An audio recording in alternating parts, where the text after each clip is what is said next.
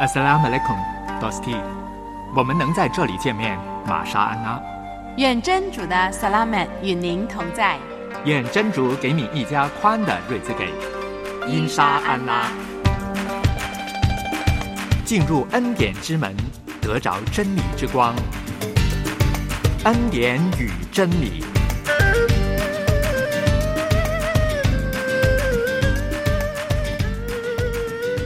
亲爱的 Dosty，欢迎你来到《恩典与真理》的节目，我是杨天成。亲爱的 Dosty，我是另外一位主持人，我的名字叫做小燕。嗯，天成跟小燕呢，在这半个小时的时间里面呢，我们依然有两个环节：圣人小传，还有尹之乐希伯来书的诵读。嗯，天成呢，我让你猜一道题目，数学题 不是这个题目，就是猜猜小燕学生时代喜欢的一位歌手。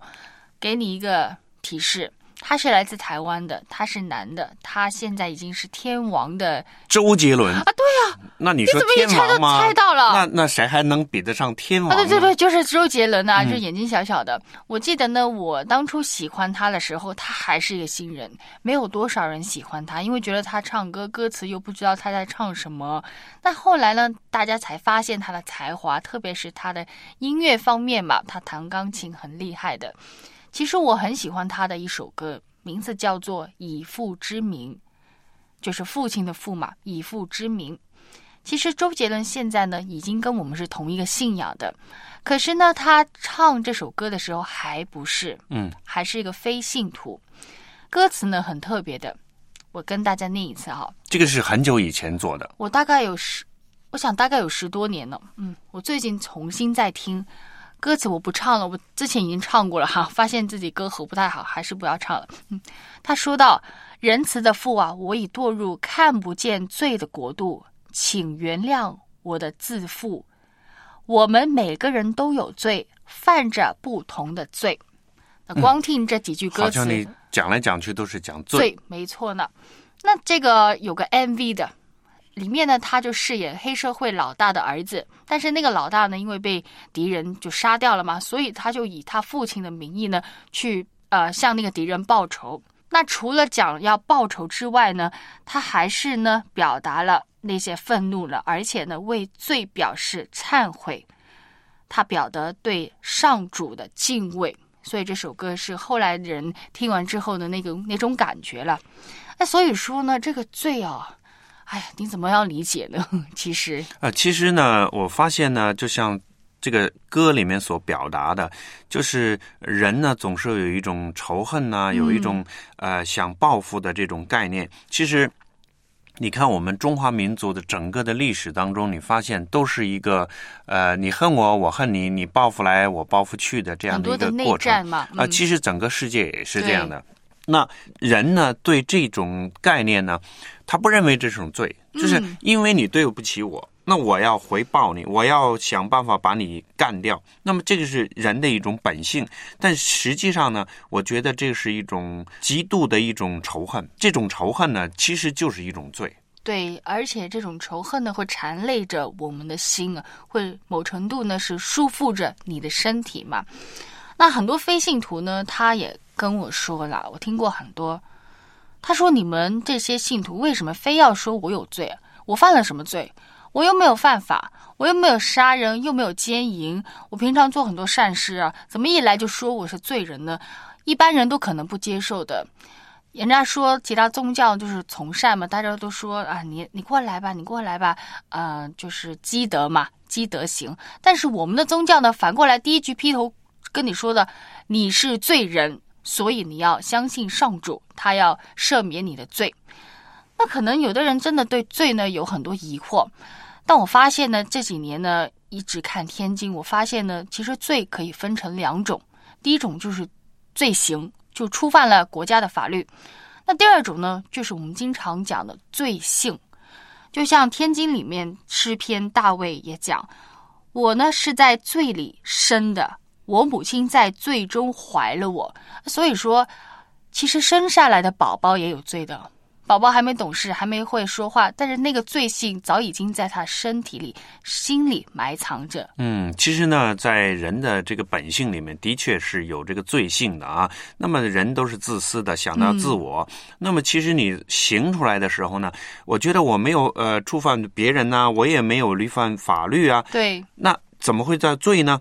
嗯，其实呢，啊，我们当自己没有看到自己本身所行的这个影响到我们的后代，影响到周围的人的时候呢，我们不觉得这是罪，对啊但是实际上呢，是影响到每一个人。就像，呃，我们最早的人，我们用石头可以把人打死，扔死。那嗯今天呢，我们是高级一点，我们用导弹、用子弹，对，但实际上都是一样的，都是一种杀戮、一种仇恨、一种嫉妒。嗯，你这么说挺好的。就是以前的石头跟现在的导弹，其实原理都是一样的，道理都是一样的。嗯，只不过就是高级一点。但是呢，你发现的人呢都是贪婪的，为了去得到我要得到的东西，我可以不惜任何的代价我要得到的。那么其实这呢本身呢就是一个罪。那可能我们的 s t y 呢，我们从从小呢，我们在这种宗教的环境里面，我们不认为这是一种罪。比比如说我们自己本身的家族。我们本身的这个呃这个团体里面，我们有为了自己保护自己，我们可以做一些呃违背良心的事情，可以做一些违反律法的事情。那么我不觉得这是罪，因为我们为了我们这个族群，为了我们这个家族，我们可以去做一些事情。比如说呃考试的时候，我为了别人我来代考，嗯那我为了这个家族，为了我的兄弟，我可以去代考。我哪里有错了？对呀、没有错吗？但实际上呢，这些都是在主的面前呢，都是有罪的。嗯，其实呢，讲到罪这个话题呢，很难用呃七分钟的时间讲完的。那不如我们透过接下来的环节《圣人小传》呢，去思考一下刚刚两位主持人讲到这个罪的话题，听听看世人犯罪。圣人有二十多，各有得失和功过，以他们的成功做榜样，引他们的失败为鉴戒。为您送上《圣人小传》。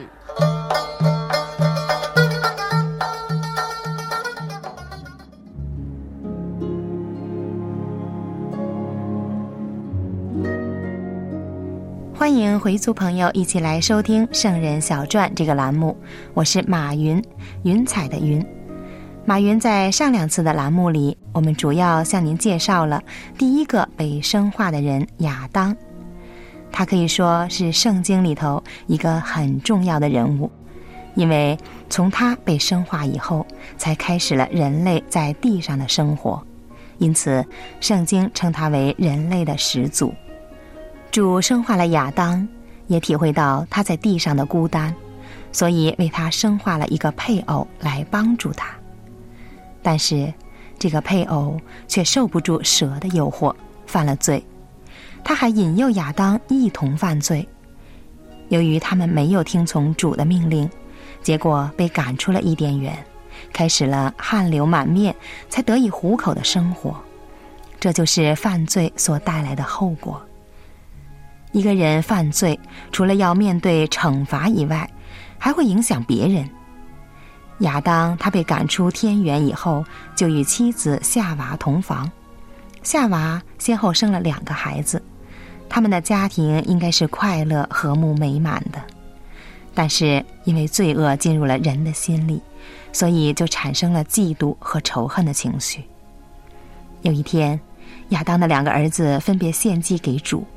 大儿子把地里的出产拿来作为祭物献给主，而小儿子所献的是他自己羊群中头生的羊和羊的脂油。在两个人的祭物当中，主看中了小儿子所献上的，大儿子因此怀恨在心，把自己的亲弟弟给杀了。一个大好的家庭，以及亲密的兄弟关系，立刻有了很大的变化。对于亚当和夏娃来说，在家里发生了骨肉相残的事情，实在是太让人伤心了。朋友，你知道这个家庭破裂的主要原因是什么吗？主要的原因是亚当犯罪，因为他首先犯罪，以至于罪恶祸及他的家庭，而且更影响了所有的人类。在主生化宇宙的时候，本来各样事情都是美好的，而亚当和他的配偶，本来也应该生活在主的园子里，但是他们却没有听从主的命令，吃了善恶树上的果子。从他们放弃听从主命令的那一刻开始，罪就进入了人的心里。罪恶是十分可怕的，只要一进入人的心里，就会辖制人的思想和意念，使人每时每刻都被罪恶控制住。人只要遇上一些不如意的事情，就会发怒，就会迁怒于别人。我们常常可以在日常的生活当中就看到这种情况，就好像亚当的大儿子，在献祭的时候，由于祭物不被主接受。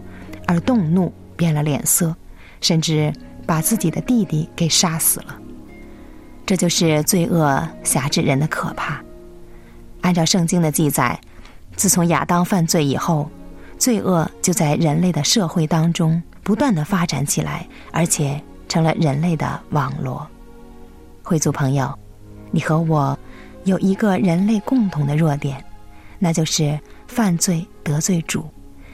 盼望我们以亚当犯罪的结果作为我们的见解，以后不要再犯罪。圣经明明记载到，人唯有依靠主，才可以从最终得到拯救。你愿意接受主的拯救吗？欢迎你来信跟我马云分享。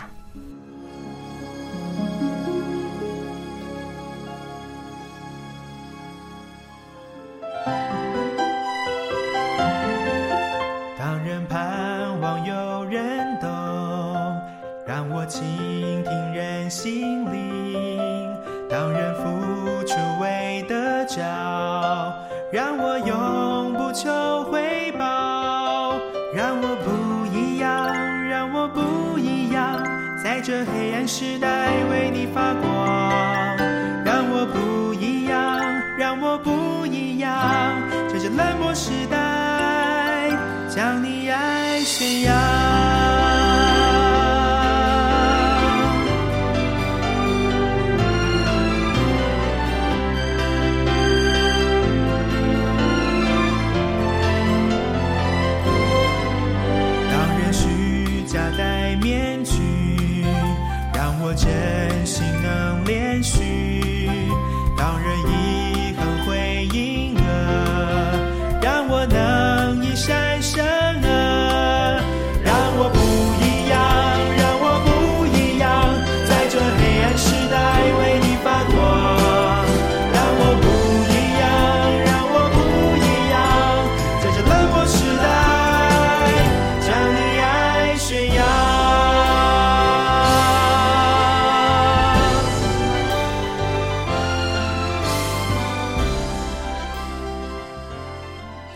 接受信仰，接受上主进入你的生命里，不代表你会一帆风顺，不代表你会发大财。但是我保证你会不一样，你一定会跟以前的你，从前的那个充满罪恶的你。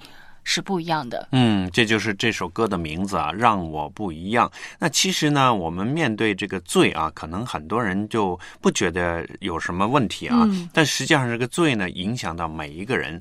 呃，我们想有的时候呢，有这种罪在我们生命当中的影响呢，极大的，就是我们想摆脱，我们摆脱不掉的；想把它拿掉，是拿不掉的。比如说啊，有人抽烟。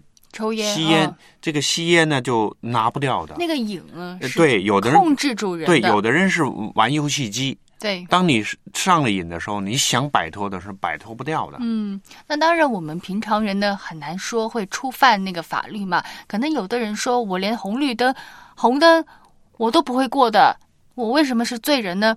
但是如果以上主那个圣洁的标准来看呢，世界上任何一个人。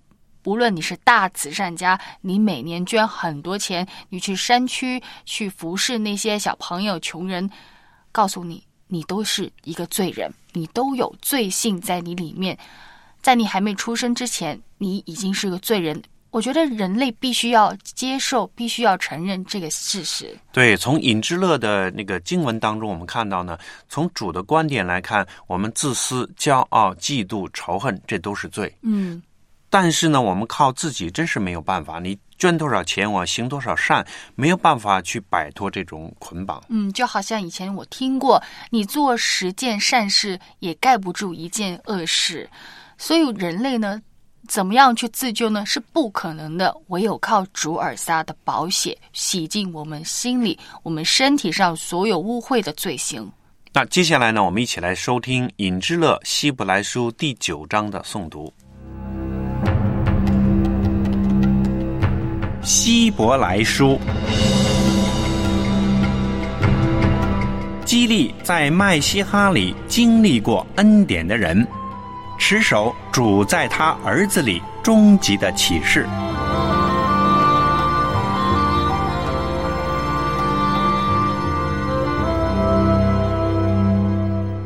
尹之乐，希伯来书第九章。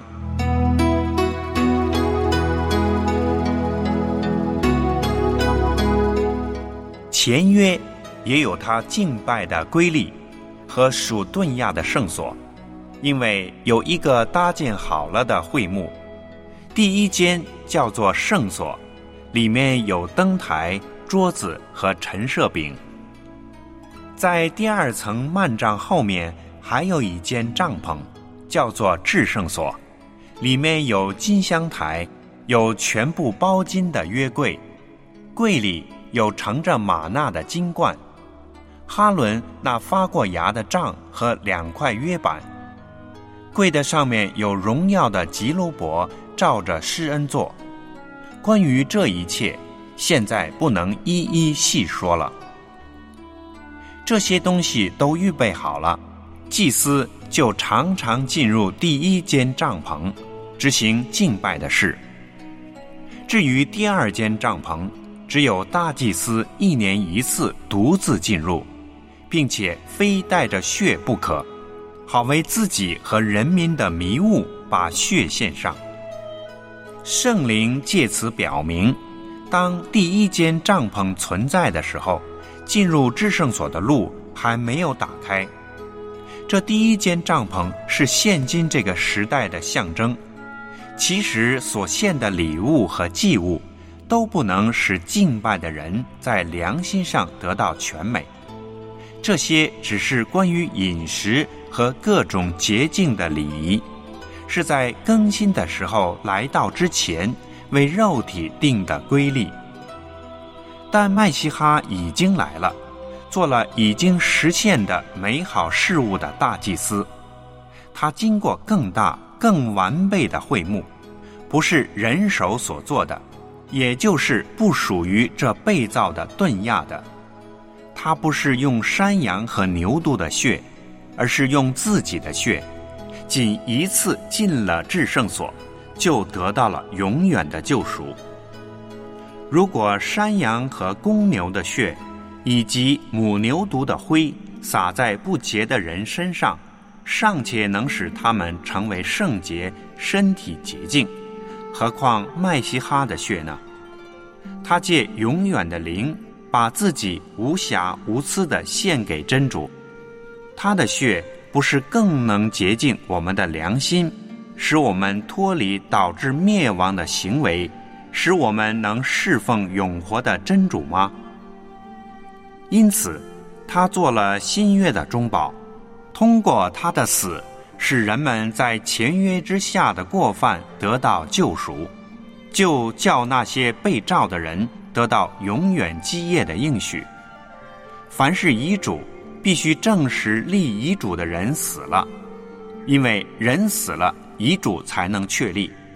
立遗嘱的人还活着的时候，遗嘱绝不能生效。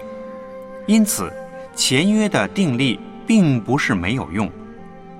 当日，穆萨按照戒律向所有人民宣布了各种诫命，就拿牛肚的血和水，用朱红色的羊毛与牛膝草撒在戒律书上和人民身上，说：“这就是真主规定你们立约的血，是真主规定的。”他也把血同样洒在会幕和各种敬拜的器皿上。按着戒律，几乎所有都是用血洁净的。如果没有流血，就没有赦宥。既然天上之事的副本必须这样去洁净，那么天上之事本身就应该用更美的祭品去洁净了，因为麦西哈不是进了人手所做的圣所，那不过是真圣所的副本，而是进入天上，现在替我们出现在真主的面前。他不必多次把自己献上，好像大祭司每年带着不是自己的血进入至圣所一样。如果这样，他从造化顿亚以来就必须受许多次的苦了。可是现在他在这世代的终结，只显现一次，把自己作为祭物献上，好除掉罪。按着定命。人人注定要死一次，死后还有审判。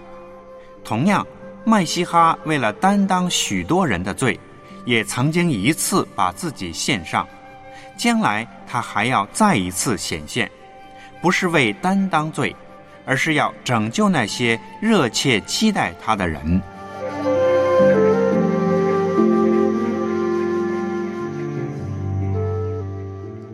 我看呃，陶乐特的时候特别讲到以前的那些律例，以前进圣殿之前要准备什么，你要献上什么祭物的时候呢，很繁复，总觉得我是现代的信徒，那些规条跟我有什么关系呢？为什么上主要漠视人，把那些规条写的那么的清楚呢？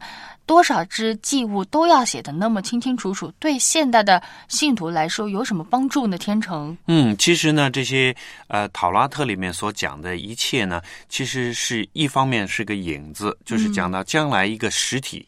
那因为这个都是不完全的。另另外呢，就是告诉我们，我们今天任何人所做的一切，即使你再完美。人还是不完美的，就像刚才我们所讨论的，人呢，因为罪的本性，你所做的一切，你行善也好，捐钱也好，做好事也好，其实你没有办法去掩盖你本身的本性。嗯，即使你做了很多这些条例、这些律法当中所做的，依然。我们是不完全的，嗯，明白。所以呢，说一到十节讲到陶拉特时代的那个礼拜呢，跟现在引之乐或者是现代已经二十一世纪的礼拜，到底之间的差别是什么呢？还是说完全是一样的？其实呢，在第九章到第十章呢，讲到这个尔萨麦西哈是更美的祭物，嗯，这是两章都讲到这个主题。那么我们今天所看的第九章一到十节呢，讲到一个陶拉。特的礼拜，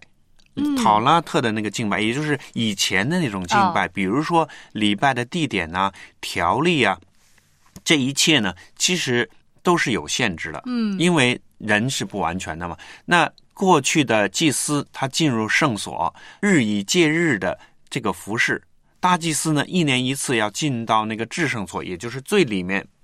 普通人不可以进去，不能进去。对，只有大祭司一年进去一次。嗯，所献的这些礼物还有祭物呢，都不能叫礼拜的人得以完全。嗯，所以不断的要献。那你个人你要不断的一年也要几次的去礼拜，要献祭。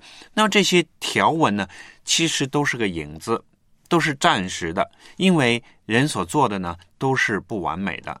即使你做了一切，依然你不断要做，这是。塔拉特时代的礼拜，那么到了十一节到二十八节呢，讲到引之乐的那种功效，也就是讲到振兴的时候要来的那一位，他成全了塔拉特时代的那个影子，也就是讲到尔撒麦西哈的身份。所以你看到第十一节到第十五节呢，讲到麦西哈的身份，他是一个将来美世的大祭司，他是真正的大祭司，他是永远赎罪的成就者，他是。在隐之乐时代的中保，也就是他来的时候成全了一切。所以在经文当中讲到振兴的时候，讲到大家都在等候有一个振兴、有个改变、有个更新的那一位是谁呢？就是尔撒麦西哈。当这一位来到的时候，他来到我们的当中是一个完美的人，他流的宝血可以真正的除去一切的罪，因为。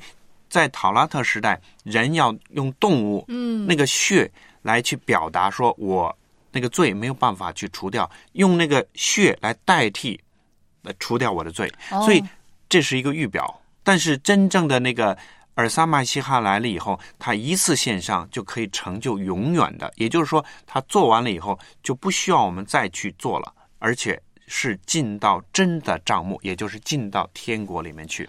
所以说是无论哪个时代，陶拉特也好，引之类也好，罪呢是需要流血去赦免的这个行动。所以现代的人呢，已经不需要靠牛、靠羊呢才能得到上主的赦免，因为我们的主尔撒麦西哈，他用他自己的宝血，他是无瑕疵的，替我们洗净身上的罪恶。对，的确，今天我们的 Dosti 呢，可能我们一年当中我们有几次的这种献祭啊，这种献祭呢，可能我们现在把这个概念都改变了，对。可能我们只是做一个礼仪，但其实最早来讲，伊布拉辛的时代，那个时候他们所献的祭就是一个除罪的，嗯，就是把罪透过这个动物的血除掉我的罪。那么不断的在陶拉特时代，你看到每一个时代里面都有这样的一个，一直延续到今天。但是你发现都是不完美的。但是尔萨麦西哈他一次献上就成就了永远的，嗯，而且在最后二十七到二十八节讲到最后的审判。审判，嗯，那个审判就是一个终极的审判。嗯而撒麦西哈他来到地上，他不单除掉人的罪，而且是一个审判者。对，所以我们如何的面对呢？这里给我们一个提醒：我们真是要来到主的面前，真正的靠着他，我们除去罪；靠着他，我们面对最终的审判。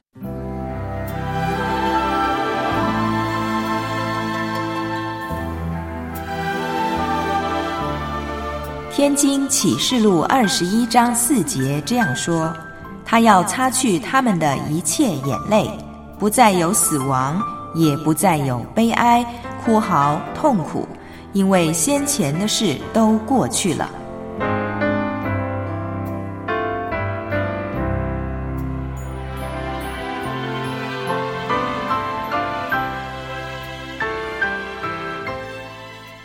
引致了希伯来书九章，就是我们刚刚诵读过的。今天为你送上两节经文，二十七节到二十八节。按着定命，人人注定要死一次，死后还有审判。同样，麦西哈为了担当许多人的罪，也曾经一次把自己献上。将来他还要再一次显现，不是为担当罪，而是要拯救那些热切期待他的人。主为了我们来到我们的当中，更是为我们钉死在十字架上，为我们牺牲，乃是要将他自己的生命献上，来拯救我们脱离罪恶、脱离死亡。只要我们愿意来到他的面前，向他来度阿，我们就经历这极大的恩典，面对将来的审判。所以呢，盼望我们的 d o s t y 在人生当中能够一起来经历主尔撒麦西哈给我们的恩典。好了，时间差不多就到这里了。我是杨天成，我是小燕，让我们在恩典与真理的当中一起来认识这位智能的主 d o s t y 我们下回再见。下回再见。